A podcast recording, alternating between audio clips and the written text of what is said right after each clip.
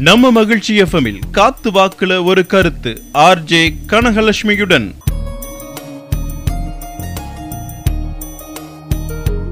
வணக்கம் நேயர்களே காத்து வாக்குல ஒரு கருத்து நிகழ்ச்சியில் உங்களை வரவேற்கிறேன். நான் உங்கள் வானொலி சிநேகிதி கனகலட்சுமி. இது உங்கள் நிலைய வானொலி மகிழ்ச்சி எஃப்எம் இது ஆனந்தத்தின் அலைவரிசை. வாரந்தோறும் ஞாயிற்றுக்கிழமைகளில் காலை பத்து மணி முதல் பதினோரு மணி வரை இந்த நிகழ்ச்சியை ஆவலாய் கேட்டு ரசித்து அதற்கான கருத்துக்களை உங்கள் கருத்துக்களை எங்களிடம் பகிர்ந்து எங்களுடைய வளர்ச்சியில நீங்க பங்கு கொள்றத நினைச்சா ரொம்ப சந்தோஷமா இருக்குங்க. மேலும் மேலும் உங்களுடைய ஆதரவை எங்களுக்கு தந்துகிட்டே இருங்க. இந்த வார கருத்து சில நேயர்களின் விருப்பத்திற்கு இணங்க பழமொழிகள் பிழைமொழிகள் அப்படின்னு ஒரு டாப்பிக்கில் ஒரு ரெண்டு வாரத்துக்கு முன்னாடி பேசினேன் இல்லையா?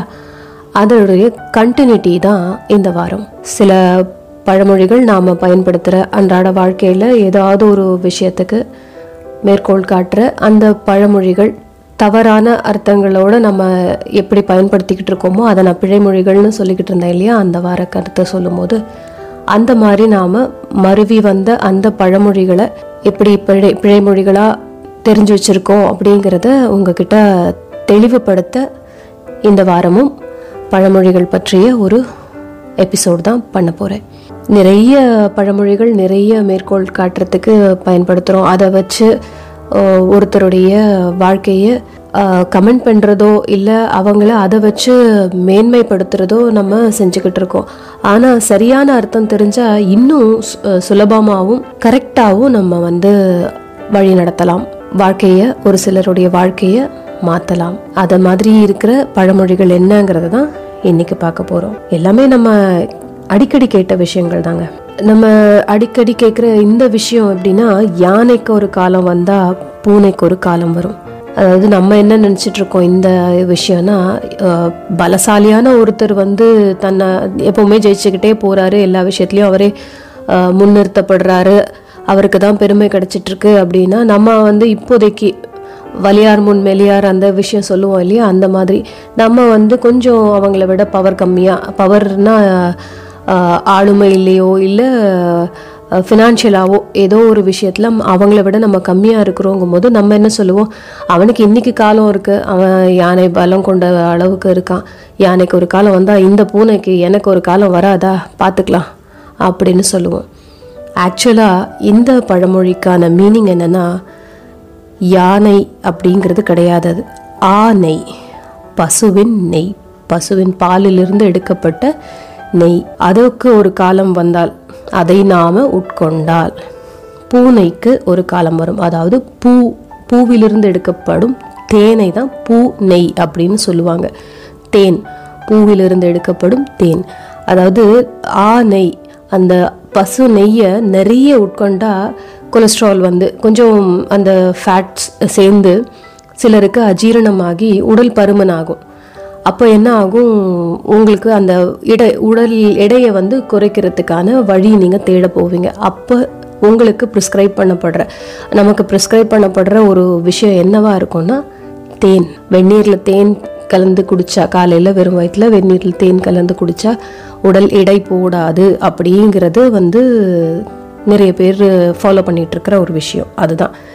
ஆ நெய்க்கு ஒரு காலம் வந்தால் அதை நம்ம சாப்பிட்டுக்கிட்டே அடி ரொம்ப நிறைய எடுத்துக்கிட்டா. எதுவுமே அளவுக்கு மிஞ்சினா கஷ்டம் தானேங்க அந்த மாதிரி வகையில் பார்க்கும்போது ஆ நெய் அந்த பசு நெய்யை நிறைய சாப்பிட்டு உடல் எடை பருமன் ஆகி உடல் எடை கூடி பருமன் ஆகிறவங்க பூ நெய்யை தேடி போக வேண்டியதாக இருக்குது. அதுதான் ஆனைக்கு ஒரு காலம் வந்தால் பூ நெய்க்கு ஒரு காலம் வரும் அப்படின்னு சொல்கிறாங்க அடுத்தது இதுவும் அடிக்கடி கேட்குற விஷயந்தாங்க கழுதைக்கு தெரியுமா? கற்பூர வாசனை அப்படின்னு. ஒரு சிலர் எதையாவது வந்து அசா நம்ம சொல்ல சொல்ல வந்து அதை வந்து புரிஞ்சுக்காம அப்படியே அசால்ட்டாக ஏதாவது பேசினாங்கன்னா நமக்கு கோவம் வந்து சொல்லும். உனக்கு தெரியுமா? என்னோட கஷ்டம் என்ன தெரியுமா? அப்படிங்கிறத இப்படி தான் சொல்லி அவங்கள அனுப்பிச்சி வச்சிருவோம். கழுதைக்கு தெரியுமா? கற்பூர வாசனை? உனக்கு எங்கே புரிய போகுது என்னோட அருமையெல்லாம்? இதெல்லாம் உனக்கு தெரியாது உனக்கு புரியாது அப்படின்னு சொல்லி கழுதைக்கு கற்பூர வாசனை தெரியாது அப்படிங்கிற அந்த கழுதைக்கு தெரியுமா? கற்பூர வாசனைன்னு சொல்லி அவங்கள திட்டுவோம். கழுதைக்கு எதுக்குங்க கற்பூர வாசனை தெரியணும். சரி ஓகே ஆனால் கூட அந்த விஷயம் தவறாக தான் நம்ம சொல்லிக்கிட்டு இருக்கோம். கழு தெரியுமாம் கற்பூர வாசனை அப்படிங்கிறது தான் சரியான பழமொழி. கழு அப்படிங்கிறது ஒரு வகையான புல். அதை வச்சு பாய் தைப்பாங்க. பாய் மாதிரி செய்வாங்க. அந்த பாய் தைக்கிறது பாய் தைக்கிறது கூடை முடைதல் மாதிரி பாய் தைக்கிற விஷயம். அந்த இது செஞ்சுக்கிட்டே இருக்கும்போது அஹ், கூட வாசனை எப்படியோ அதே மாதிரி வாசனை வருமா அதை அது பாய் தைச்சிக்கிட்டு இருக்கும்போது. அதை தான் வந்து கழு தைக்க தைக்க தெரியுமாம் கற்பூர வாசனை அப்படிங்கிறத கழுதைக்கு தெரியுமா கற்பூர வாசனைன்னு தவறாசை இது பண்ணி நம்ம எழுத்துக்கு எடுத்துக்கிட்டு அதை வந்து திட்டுறதுக்கு யூஸ் பண்ணிகிட்ருக்கோம் இருக்கோம். உண்மையில் சொல்லணும்னா கழுதைக்கு பொது சுமக்க தெரிஞ்சா போறாதா? கற்பூர வாசனையெல்லாம் தெரிஞ்சு அது என்ன கோயிலுக்கு போய் கும்பிடவா போகுது? துணிமணிகளை எடுத்துகிட்டு வரதுக்கு தானே அதை இது பண்ண போகிறோம் அதில் இருக்கிற நாத்தம் தெரியாமல் அது கஷ்டப்படாமல் இருக்கிறதுக்கு நல்லது தாங்க அதுக்கு வாசனையே தெரியாமல் இருக்கிறது தான் நல்லது. அப்படி தானேங்க இந்த மாதிரி ஏகப்பட்ட பழமொழிகளை பிழைமொழிகளாக நம்ம புரிஞ்சு வச்சுருக்கோம். அதில் என்னென்னு அடுத்த இதுலேயும் பார்க்கலாம். பழமொழிகள் பிழைமொழிகளை பற்றி பேசிக்கிட்டு இருக்கோம். அடிக்கடி நம்ம பயன்படுத்துகிற பழமொழிகள் அது எப்படி நம்ம மருவி வந்த அந்த வேர்ஷனை எப்படி அந்த பிழை வேர்ஷனை வந்து கரெக்டுன்னு நினச்சிக்கிட்டு ஏமாந்துட்டு இருக்கோம். அதை இனிமேலாவது கரெக்டாக எப்படி புரிஞ்சுக்கலாம் அப்படிங்கிறதுக்காக இதை எக்ஸ்பிளைன் பண்ண வந்திருக்கேன். நம்ம இதே மாதிரி ரொம்ப அடிக்கடி யூஸ் பண்ணுற பழமொழிகளை பற்றி தான் நாம் சொல்லி நான் இப்போ சொல்லிக்கிட்டு இருக்கேன். அதில் ஒன்- என்னென்னா கல்லை கண்டா நாயை காணும் நாயை கண்டா கல்லை காணும் இது அடிக்கடி யூஸ் பண்ணுவாங்க. அது என்னமோ வீட்டு தெரு வா வாசலில் நிறைய நாய்கள் இருக்க மாதிரியும் அது பண்ற அந்த அட்டூழியத்துல அந்த சத்தம் போடுறதுல குறைக்கிற குறைச்சி குறைச்சு நம்ம வீட்டுக்குள்ள நம்மளை நிம்மதியா உட்கார விடாம தூங்க விடாம கஷ்டப்படுத்துறத பார்த்துட்டு அதனால கோவப்பட்டு கல் எடுத்து அடிக்கலாம்னு போகும்போது அந்த இடத்துல கல்லே கிடைக்காதான் அப்படி கல் கிடச்சிருக்கு. இன்னைக்கு இன்னைக்கு வரட்டும். நம்ம வச்சு அது கச்சேரி நடத்த ஆரம்பிக்கும் போது பார்ப்போம். வாயிலே அடிப்போம். அது நல்ல இந்த கல்லை கொண்டு அடித்து அதை இனிமேல் இந்த பக்கமே வர முடியாதபடி பண்ணலாம் பார்க்கலாம் அப்படின்னு நம்ம நினச்சிட்டு இருக்கும்போது அன்னைக்குன்னு பார்த்து அந்த நாய்கள்லாம் வரவே வராதான். இது மாதிரி தான் நம்ம நினச்சிக்கிட்டு இருக்கோம். இந்த பழமொழியை கல்லை கண்டால் நாயை காணும் நாயை கண்டால் கல்லை காணும் அப்படின்னு நம்ம தப்பாக சொல்ல ஆரம்பித்து அந்த விஷயத்த நம்ம அப்படி தான் நினச்சிக்கிட்டு இருக்கோம். ஆக்சுவலான பழமொழி என்னன்னா கல்லை கண்டால் நாயகனை காணோம். நாயகனை கண்டால் கல்லை காணோம். அதாவது ஒரு செதுக்கப்பட்ட சிலை சிவன் அப்- ஒரு தெய்வத்தின் சிலை சிவன் ஒரு சிலைன்னு வச்சுக்கோங்களேன். அந்த சிலையை வந்து கல் அப்படின்னு பார்த்தோம்னா அங்க சிவன் ரூபம் அங்க இருக்கிறது தெரியாது. இதே சிவனா நம்ம பார்த்தோம்னா ஒரு ரூபமா ஒரு சிற்பமா அதை பார்த்தோம்னா அது ஒரு கல்லா நமக்கு தெரியாது. அதை தான் அப்படி சொல்ல வராங்க. ஒரு கலைநயத்தோட பார்க்குற ஒரு சிற்பிக்கு வந்து அந்த அது கல்லா தெரியாது சிலையா தான் தெரியும். நார்மலான ஒரு பர்சனுக்கு வந்து ஆ கல் கல்லில் ஏதோ பண்ணியிருக்காங்க ஏதோ பண்ணியிருக்காங்க அப்படிங்கிற அந்த ஒரு சாதாரணமாக சாதாரணமா எடுத்துக்கிட்டு போற விஷயத்தை தான் வந்து கல்லை கண்டால் நாயை காணும் நாயை கண்டா கல்லை காணும்னு நம்ம தப்பா சொல்லிக்கிட்டு இருக்கோம். கல்லை கண்டால் நாயகனை காணும் நாயகனை கண்டால் கல்லை காணும் அப்படிங்கிறதான் அர்த்தம் இதுக்கு. இன்னொன்று ரொம்ப முக்கியமான விஷயங்க. இந்த விஷயத்த வீட்டில் நம்ம கடைபிடிக்க வச்சோம்னா கடைபிடிச்சாங்கன்னா கண்டிப்பாக சொல்கிறேன் வாழ்க்கை கொஞ்சம் சந்தோஷமாக இருக்கும். அப்படி என்ன விஷயம்னு கேட்குறீங்களா ஊரா விட்டு பிள்ளைய ஊட்டி வளர்த்தா தம் பிள்ளை தானே வளரும் அப்படிங்கிறது. இதை நம்ம என்ன நினச்சிக்கிட்டோம்னா அக்கம் பக்கத்தில் இருக்கிற பிள்ளைங்க இல்லை தெரு ஓரங்களில் சாப்பாடு இல்லாமல் இருக்கிற பிள்ளைங்களை வந்து ஏதோ கொஞ்சம் நம்மளால் முடிஞ்சதை உதவியை செஞ்சு அதுங்களை அந்த பிள்ளைங்களை வந்து கொஞ்சம் வளர்த்து விட்டோம்னா இல்லை அவங்களுக்கு சாப்பாடு போட்டு ஏதோ பண்ணினோம்னா அந்த புண்ணியம் வந்து நம்ம குழந்தைகளை வாழ வைக்கும் அப்படின்னு நம்புகிறோம் இது நல்ல விஷயமா எடுத்துக்கிறனால இதை வந்து பிழைமொழியாக சொல்ல வேண்டாம். இருந்தாலும் அதற்கான ஆக்சுவல் அர்த்தம் என்னன்னா ஆக்சுவல் பழமொழி என்னன்னா ஊரான் விட்டு பிள்ளை அப்படின்னு அவங்க அங்கே சொல்கிற விஷயம் என்னன்னா ஒரு கணவன் வந்து தன் மனைவி தன் மனைவி அந்த மனைவிங்கிற அந்த பெண் வந்து வேறொருவருடைய குழந்தை அதாவது ஊரான். ஊரான்னா அவங்களுக்கு மாமனார் மாமனாருடைய பெண் மாமனாருடைய குழந்தை அவ அந்த பெ- மனைவிங்கிறவ. அவ கருவுற்று இருந்தா. அந்த குழந்தைய வளர்க்க குழந்தை வந்து தன்னுடைய குழந்தை அப்படிங்கிறதுனால அந்த ஆண் அந்த கணவர் வந்து அந்த மனைவிக்கு நல்லபடியாக எல்லா போஷாக்கு கொடுத்து நல்ல ஒரு இதாக பார்த்துக்கிட்டாங்கன்னா அவங்கள நல்லபடியா வேளா வேலைக்கு சரியான சாப்பாடு இது பண்ணி அவங்களுக்கு தேவையான எல்லா விஷயத்தையும் செஞ்சு வளர்த்தாங்கன்னா கொடுத்தாங்கன்னா கம்ஃபர்டபுளாக வச்சுக்கிட்டாங்கன்னா அந்த ஊரான் பிள்ளை அதாவது மாமனாரின் பிள்ளையான தன் மனைவிக்கு நல்லபடியாக எல்லாத்தையும் கவனிச்சுக்கிட்டாருன்னா அவள் வயிற்றுக்குள்ளே இருக்கிற அந்த கரு தன்னுடைய குழந்தை என் தன் குழந்தை அதாவது ஊரான் பிள்ளையை ஊட்டி வளர்த்தா தன் பிள்ளை உள்ள இருக்கிற தன் பிள்ளை தானே வளரும். நல்லபடியாக ஆரோக்கியமாக வளரும் அப்படிங்கிறத சொல்கிறதுக்கு தான் அந்த மாதிரி சொன்னாங்க. பட் ரெண்டு விதமாக நம்ம மருவி வந்த வருஷனும் நல்ல வருஷம் தாங்க. அதனால் இது வந்து நம்ம பிழைமொழின்னு சொல்ல வேண்டாம். ஆனால் சரியான அர்த்தமும் நல்ல விஷயம்தான். இது வெறும் ஒரு ஃபேமிலி ஓரியன்டாக இருக்குது அதுனா கொஞ்சம் சோஷியல் ரெஸ்பான்சிபிலிட்டி எடுத்துக்கிற மாதிரி இருக்குது சொசைட்டிக்கும் நல்லது பண்ணுற மாதிரி இருக்குது ஊரான் பிள்ளை அப்படி நம்ம வேறு குழந்தைங்கள நல்லபடியாக வளர்த்தா நம்ம பிள்ளைங்களுக்கு புண்ணியம் வந்து சேருங்கிறதும் நல்ல விஷயம் தான் அதனால் இந்த பழமொழியை ரெண்டு விதமாகவும் நல்லா நல்லா தானே இருக்குது அதனால் ஏற்றுக்குவோம் சரிங்களா? அடுத்தது இவ்வளோ நல்லா பேசுகிற அதே ஆட்கள் நம்ம இன்னொன்று ஒரு மூட நம்பிக்கையோட ஒரு விஷயத்தோட சொல்ற விஷயம் என்னன்னா ஒரு பழமொழி என்னன்னா ஆண் மூலம் அரசாளும் பெண் மூலம் நிர்மூலம் அப்படின்னு பெரிய குண்டு தூக்கி போடுவாங்க. ஜாதகத்துல ஒரு நட்சத்திரம் ஒரு பெ- ஆண் வந்து மூல நட்சத்திரம் அப்படின்னு சொல்லப்படுற அந்த நட்சத்திரத்துல பிறந்தாருன்னா அரசாழ்வாராம்.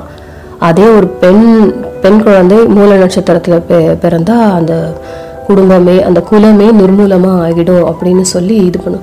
இந்த பிறப்பு இறப்பு எதுவுமே நம்ம முடிவு பண்ணி வர்ற விஷயம் கிடையாது. அப்படி இருக்கும்போது அந்த பெண் குழந்தை மூல நட்சத்திரத்தில் பிறந்ததுனால அது என்ன செய்யும்? அந்த குழந்தை என்ன செய்யும்? அந்த பெண் அது அதுக்கு எப்படி ரெஸ்பான்சிபிள் ஆகுவாங்க? அது நேரம் அது விதி அது ஒரு டெஸ்டைன்டு விஷயம். அது நம்ம ஒன்றுமே பண்ண முடியாது. ம- மகப்பேறு இதுக்கு வந்து மகேசனுக்கே தெரியாதுன்னு ஒரு விஷயமும் சொல்லுவாங்க. அதுபடி பார்த்தா ஆண் மூலம் அரசாலும் பெண் மூலம் நிர்மூலம்னு யாருங்க சொன்னது? பெண் ஒரு மூ- மூல நட்சத்திரத்துல பெ- பெண் பிறந்திருந்து எந்த எத்தனை குடும்பம் நிர்மூலமாச்சுன்னு நம்ம கண்டோம்? இல்லையே. அதை ஏன் அப்படி நம்ம சொல்லணும்? அது தவறான ஒரு விஷயத்துக்கு ப- அந்த பழமொழியை பிழைமொழியா எடுத்துக்கிட்டு தவறா சொல்றாங்க. ஆக்சுவலா என்னன்னா ஆண் மூலம் நட்ச ஆண் மூலம் நட்சத்திரத்துல பிறந்தாருன்னா பிறந்திருந்தா அரசாளும் திறமை அவருக்கு இருக்கும் அவருக்கு வாய்ப்பு இருக்கும். அப்படியே அவர் அரசாண்டா அதுவும் அவர் வந்து இந்த நட்சத்திரங்களுக்கு இந்த விஷயத்துக்கெல்லாம் வந்து பாதம் அப்படின்னு ஒரு கணக்கு சொல்லுவாங்க. ஒ- ஒன்றாம் பாதம் இரண்டாம் பாதம் மூன்றாம் பாதம் நான்காம் பாதம்னு நாலு வித பாதம்னு ஒரு செக்ரிகேஷன் வச்சிருக்காங்க. இந்த ஜாதகம் பார்க்குற அந்த அந்த சாஸ்திரத்துல அந்த மாதிரி ஒரு விஷயம் வச்சிருக்காங்க. அதுபடி பார்த்தா பின் மூலம். பின் மூலம்னா கடைசியில இருக்கிற அந்த நாலாம் பாதமோ இல்ல மூன்றாம் பாதமோ ஏதோ ஒரு விஷயத்துல அந்த பின்னாடி வர்ற அந்த நாலாவதோ வர்ற அந்த அந்த பாதம்ல பிறந்த ஆண் ஆண் மூல நட்சத்திரத்துல அந்த நாலாவது பாதத்துல பிறந்த ஒரு ஆணா இருந்தா எல்லா எதிரிகளையும் வீழ்த்தக்கூடிய அளவுக்கு நிர்மூலமாக்கும் அளவுக்கு அவன் சக்தி வாய்ந்தவனா இருப்பாங்கிற ஒரு நல்ல விஷயத்தை தான் சொல்லியிருக்காங்க. ஒரு ஆணை பற்றி மட்டுமே தான் அதுல சொல்லியிருக்காங்க. அதுல எங்க இருந்து பெண் வந்தா அவ வந் அவளுடைய மூல நட்சத்திரம் நிர்மூலமாக்கும் ஒரு குடும்பத்தை குலத்தை அப்படிங்கிறது எங்கிருந்து வந்தது எப்படி வந்ததுன்னு தெரியலங்க. ஆனா அது அப்படி சொல்லப்பட்டா அது பிழைமொழி. ஆக்சுவல் பழமொழி என்னன்னா ஆண் மூலம் அரசாலும் பின் மூலம். நிர்மூலம் பெண் மூலம் அப்படி இருந்தால் அவனுக்கான கடைசி பாதத்தில் அதான் சொன்னேன் இல்லையா கடைசி பாதம் மூல நட்சத்திரத்தில் கடைசி பாதத்தில் பிறந்திருந்தா எல்லா எதிரிகளையும் நிர்மூலமாக்கும் சக்தி கொண்டவன் வெற்றி கொள்ளும் திறனை வாய்ந்தவன் அப்படிங்கிறது தான் ஆக்சுவல் அர்த்தம். பழமொழிகளை பற்றி பேசிக்கிட்டு இருக்கோம். அதை எப்படி பிழைமொழிகளாக பார்த்துட்டு இருக்கோம் அதனால் என்ன எஃபெக்ட்ஸ்லாம் ஆகிட்டுருக்கு நம்ம லைஃப்பில் அப்படிங்கிறதையும் சொல்லிக்கிட்டு இருக்கேன். இதில் இன்னும் நிறைய டே டு டே லைஃப்பில் நம்ம நிறைய யூஸ் பண்ணுற விஷயம் களவும் கத்துமர களவும் கற்றுமர அப்படின்னு சொல்கிறோம் அதாவது எல்லா விதமான விஷயங்களையும் திருட்டு தொழிலாக இருந்தாலும் சரி எந்த விதமான ஒரு இதுவாக இருந்தாலும் தெரிஞ்சுக்கோ அப்புறம் தெரிஞ்சு வச்சுக்கோ அப்புறம் மறந்துக்கோ. அவ்வளோதான் அப்படின்னு சொல்கிறோம் அது ஒரு சிலரை வந்து அது தப்பான பாதைக்கு நம்ம வழி நடத்துகிற மாதிரி ஆயிடுது.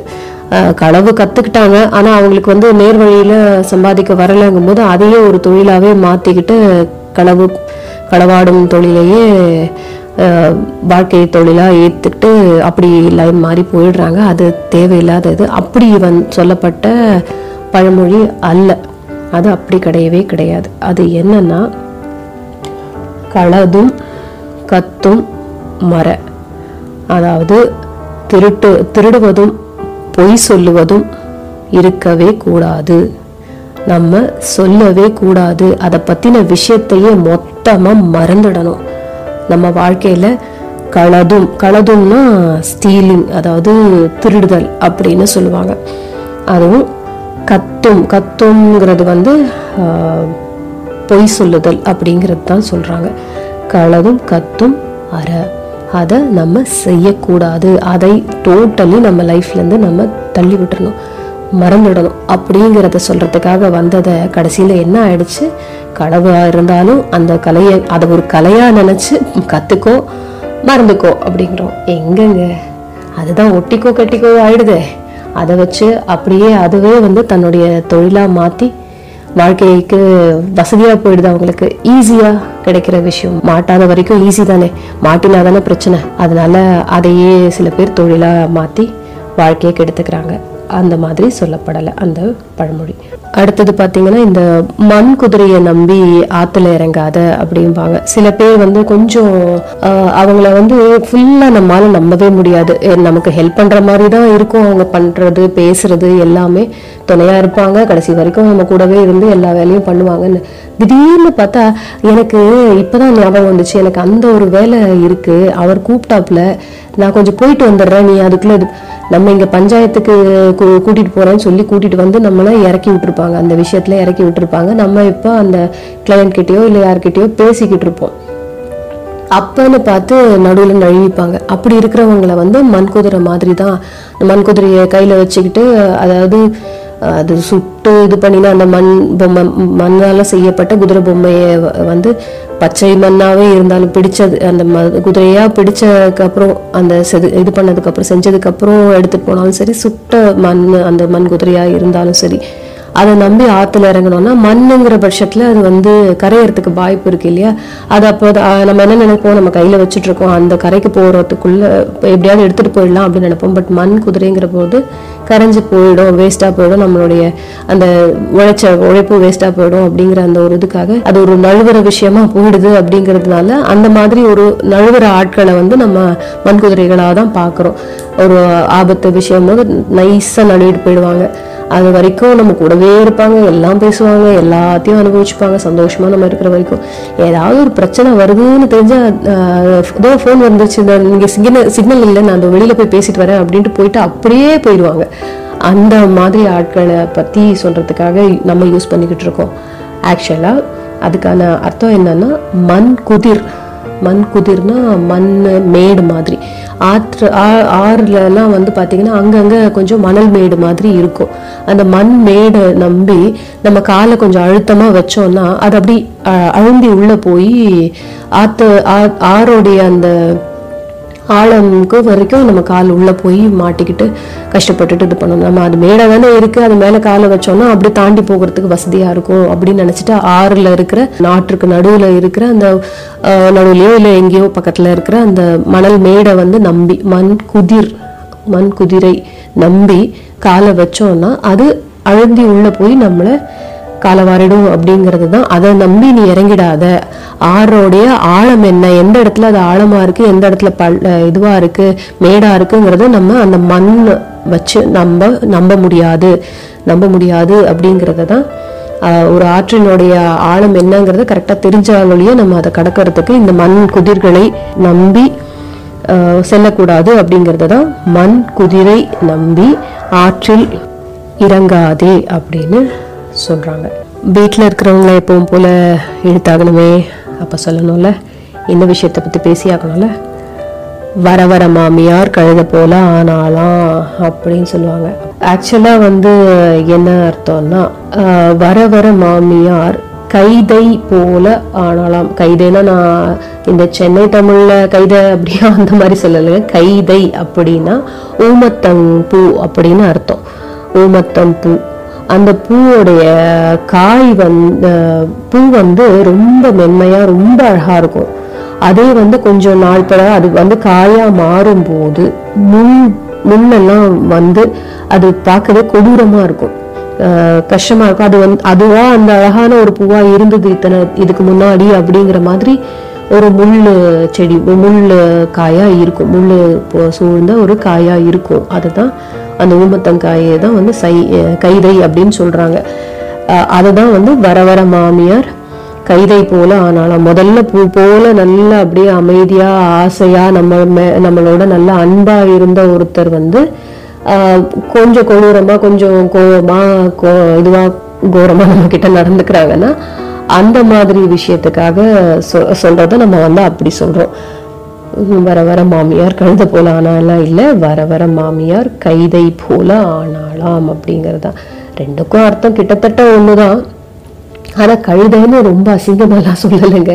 கைதைன்னு ஒரு பூ காய வச்சு தான் சொல்லிக்கிட்டு இருக்காங்க. அதாவது அவங்களுடைய கேரக்டர் மாறின விஷயத்த அப்படி சொல்கிறாங்க ஒரேடியா வந்து அவங்கள கொச்சைப்படுத்தி ஏளனப்படுத்துகிற மாதிரி ஒரு விஷயம் கிடையாது அது அடுத்து இந்த ஆடி காற்றுல அம்மி நகரும் அப்படி.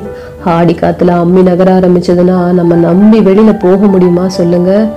அவ்வளவுதான். எங்கேருந்து எந்த கல் இந்த அம்மிக்கல் வந்து நம்ம மண்டையை பொழக்கும் தெரியாது. அது ஆக்சுவலா அதாவது நம்ம என்ன நினைக்கிறோம்னா ஆடி ஆடி காற்று அவ்வளோ வீரியமா அவ்வளோ வேகமா இருக்கும். அவ்வளோ இதுவாக இருக்குங்கிறத சொல்கிறதுக்காக ஒரு எக்ஸாஜரேட்டட் விஷயம் அதாவது ரொம்ப மிகைப்படுத்தப்பட்ட ஒரு விஷயம் அப்படின்னு நம்ம அதை சாதாரணமாக எடுத்துக்கிறோம். ஆக்சுவலாக அவங்க சொன்ன விஷயம் அம்மையை பற்றி கிடையாதுங்க. அம்மை நோயை பற்றி சொல்கிறாங்க அதில். அப்படின்னா ஆடி காற்று அப்- அடிக்கிற அந்த ஆடி மாச காற்று அப்படிங்கிறது வந்து கொஞ்சம் குளுமை கொடுக்கக்கூடியது. இந்த அம்மை நோய்ங்கிறது கொஞ்சம் வெயில் காலத்தில் அப்போ பரவக்கூடிய ஒரு நோய். அந் அதில் அப்போ ஏற்படுற சரும நோய் அது அந்த அம்மைங்கிற அந்த நோய். அது வந்து ஆடி காற்றுல உடல் குளுமை ஆயிடும் அந்த இதுவே வந்து கூலாயிரும் அந்த நிலம் கூலாயிரும் எல்லாமே சூழல் வந்து கூலாயிடும் அப்படிங்கிற பட்சத்தில் என்ன ஆகிடும்னா இந்த அம்மை நோய் விட்டு விலகும். வலுவான அந்த ஸ்ட்ராங் கூல் ப்ரீஸ் அந்த இதில் காற்றுல குளுமை அடைஞ்சு உடலும் குளுமை அடைஞ்சு அந்த நோய் வராது நோய் விட்டு விலகும் அப்படிங்கிறத சொல்கிறதுக்கு தான் ஆடி காத்துல அம்மையும் நகரும் அப்படின்னு சொன்னாங்க. இன்னும் சின்ன சின்ன பழமொழிகள் இருக்கு எக்ஸ்பிளைன் பண்ணுறேன் இன்னும் எனக்கு தெரிஞ்ச ஒரு சில பழமொழியை சொல்லி இந்த நிகழ்ச்சியை நிறைவு செய்யலாம்னு நினைக்கிறேன். இதில் ஒரு காமெடியான ஒரு விஷயம் ஒன்று இருக்குங்க. ஒரு படத்தில் கூட இது பண்ணுவாங்க இந்த காமெடியை வச்சு. இந்த பழமொழியை வச்சு ஒரு காமெடி பண்ணியிருப்பாங்க. என்னன்னா புண்பட்ட மனதை புகைவிட்டு ஆத்து அப்படின்னு நம்ம ஒரு பழமொழியை சொல்லிக்கிட்டு இருக்கோம். புண்பட்ட நெஞ்சுனா மனசு ஒடிஞ்சு போன ஒரு காய க- மனது காயம்பட்ட ஒரு விஷயம் இருக்குதுன்னா நமக்கு இருக்குதுன்னா அதை வந்து புகை விட்டு ஆத்து அப்படின்னா சிகரெட் பிடிச்சி பீடி குடிச்சு அந்த மாதிரி நினச்சிக்கிட்டு நம்ம வந்து அதை தவறாக நினச்சிக்கிட்டு அதை வந்து ஒரு படத்தில் ஜோக்காக கூட சொல்லுவாங்க காமெடியாக கூட சொல்லுவாங்க. நான் அதை தான் செஞ்சுக்கிட்டு இருக்கேன் அப்படின்ட்டுன்னு சிகரெட் பிடிக்கிறதுக்கு கூட வந்து பழமொழியில் வந்து ஒரு ஐ மீன் பழைய காலத்தில் வந்து நமக்கு ஆஹ், தூண்டு தூண்டி விட்டுருப்பாங்களா என்ன? கண்டிப்பாக கிடையாது. இது தவறாக நம்ம புரிஞ்சுக்கிட்டோம். எப்படி புரிஞ்சுக்கிட்டோம்னா புண்பட்ட மனதை புகவிட்டு ஆத்து புக அப்படின்னா புகு புகுத்துதல் புகு புகுதல் அப்படிங்கிற அந்த ஒரு விஷயம். அதாவது இப்போ ஒரு ஒரு விஷயத்தால நம்ம மனசு ஒடிஞ்சு போயிருக்கோம். அப்படிங்கும்போது அதையே நினச்சிக்கிட்டே இருந்தோம்னா நமக்கு இன்னும் வருத்தம் இருந்துக்கிட்டே இருக்கும். அடுத்தடுத்த வேலைகளை நம்மளால் செய்ய முடியாது. நிம்மதியாக அடுத்தடுத்த விஷயங்களை பார்க்க முடியாது. நம்மளால செய்ய முடியாது. அதனால் என்ன பண்ணணும்? இதுலேருந்து நம்ம மனசை டைவர்ட் பண்ணணும். வேற ஒரு விஷயத்த புக விட்டு இந்த மனசுக்குள்ள வேற ஒரு விஷயத்த பத்தி நினைச்சு அதை அதுக்குள்ள மனசுக்குள்ள புகுதல் புக விட்டு அப்போ அந்த வலிங்கிற அந்த வலி கொடுத்த அந்த விஷயம் மறந்து இந்த சந்தோஷமான ஒரு விஷயமோ இல்லை ஏதாவது செய் செய்ய செயல் செய்ய வேண்டிய விஷயமா இருந்தோ அதில் நம்ம கான்சென்ட்ரேட் பண்ண போயிட்டோம்னா அதை புக விட்டோம்னா உள்ள புக விட்டோம்னா நம்ம மனசு அந்த புண்பட்ட மனசு கொஞ்சம் ஆறும் ஆறுதல் அப்படியே அது மறந்து போயிடும். எப்பவுமே எல்லா விஷயத்துமே அப்படிதானங்க. இதுவும் கடந்து போகும் தான். இல்லையா? மறந்து போகணும். மறந்து தான் ஆகணும். வேற வழி கிடையாது. ஒரே இடத்துல நான் நிற்பேன் அங்கேயே தான் இருப்பேன் இதை பத்தியே நினச்சிக்கிட்டு இருப்பேன் காலம் ஃபுல்லா சோகவசரோடைய தான் வாசிச்சுக்கிட்டு இருப்பேன் அப்படின்னா சிம்பனி அழகான சித்தார் இசையெல்லாம் நம்ம கேட்கறது எப்போ?